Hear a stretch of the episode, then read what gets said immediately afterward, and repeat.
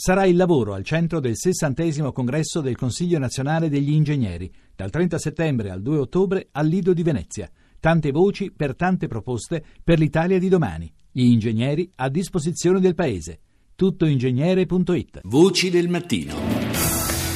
Iniziamo anche oggi un lungo viaggio che ci porta in diverse parti del mondo, anche in Italia, ovviamente per sentire le voci che arrivano dal mondo e quelle che sono le iniziative. Iniziamo questa mattina dagli Stati Uniti, dove è in corso una veglia di preghiera per i nove studenti di un college dell'Oregon uccisi ancora una volta da una persona non in grado di gestire un'arma da fuoco. E ancora una volta si apre la polemica sulla vendita sconsiderata di armi. Barack Obama per l'ennesima volta ha richiamato chiamato l'attenzione dicendo occorre cambiare la legge, ma negli Stati Uniti le lobby delle armi eh, sono molto, ma molto più forti del sistema legislativo americano.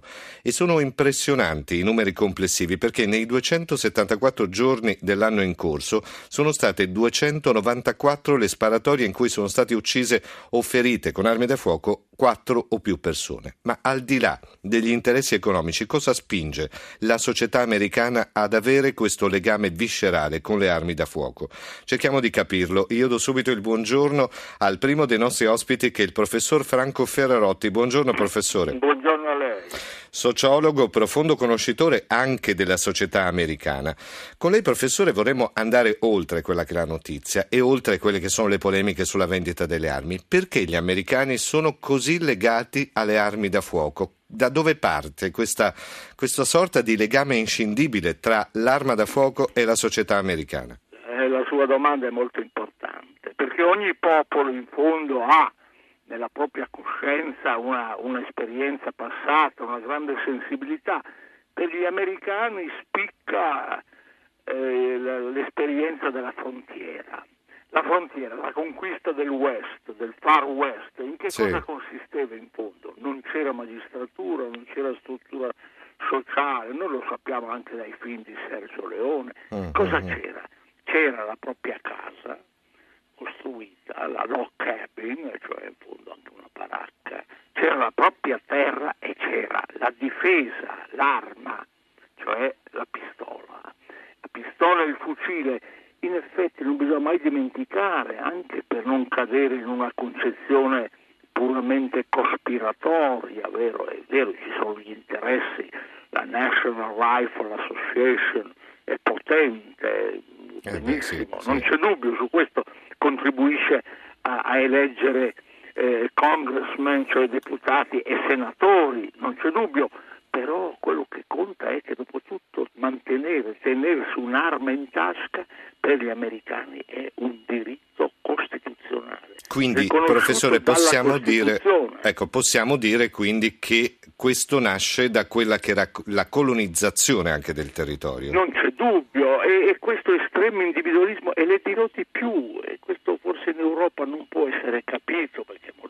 diverso. Sì. Per esempio il senso esasperato della proprietà privata, individuale, personale della propria casa, la, una, diciamo, un processo per eccesso di legittima difesa, come uh-huh. si fa in Italia, eh, quando accade per esempio un tentativo sì, di rapina, sì, sì, c'è uno scontro fuoco, non è comprensibile. Chiunque violi il, lo spazio privato, niente, deve essere punito, deve essere punito immediatamente, si spara immediatamente. Detto questo, è chiaro, è chiaro che eh, anche le, le, virtù e i diritti eh, possono impazzire e si arriva agli eccessi di oggi, per cui oggi in America chiunque, anche lo psicopatico, può comprarsi un'arma al supermercato così come si compra eh, che sono i Rice Krispies sì, sì, sì. No, ma io sono, sono, partito proprio dai numeri perché veramente fanno impressione, cioè 274 giorni sono i giorni che abbiamo già eh, contato nel 2015, in 274 giorni negli Stati Uniti ci sono state 294 sparatorie, che vuol dire che ci sono state almeno due sparatorie al giorno perché...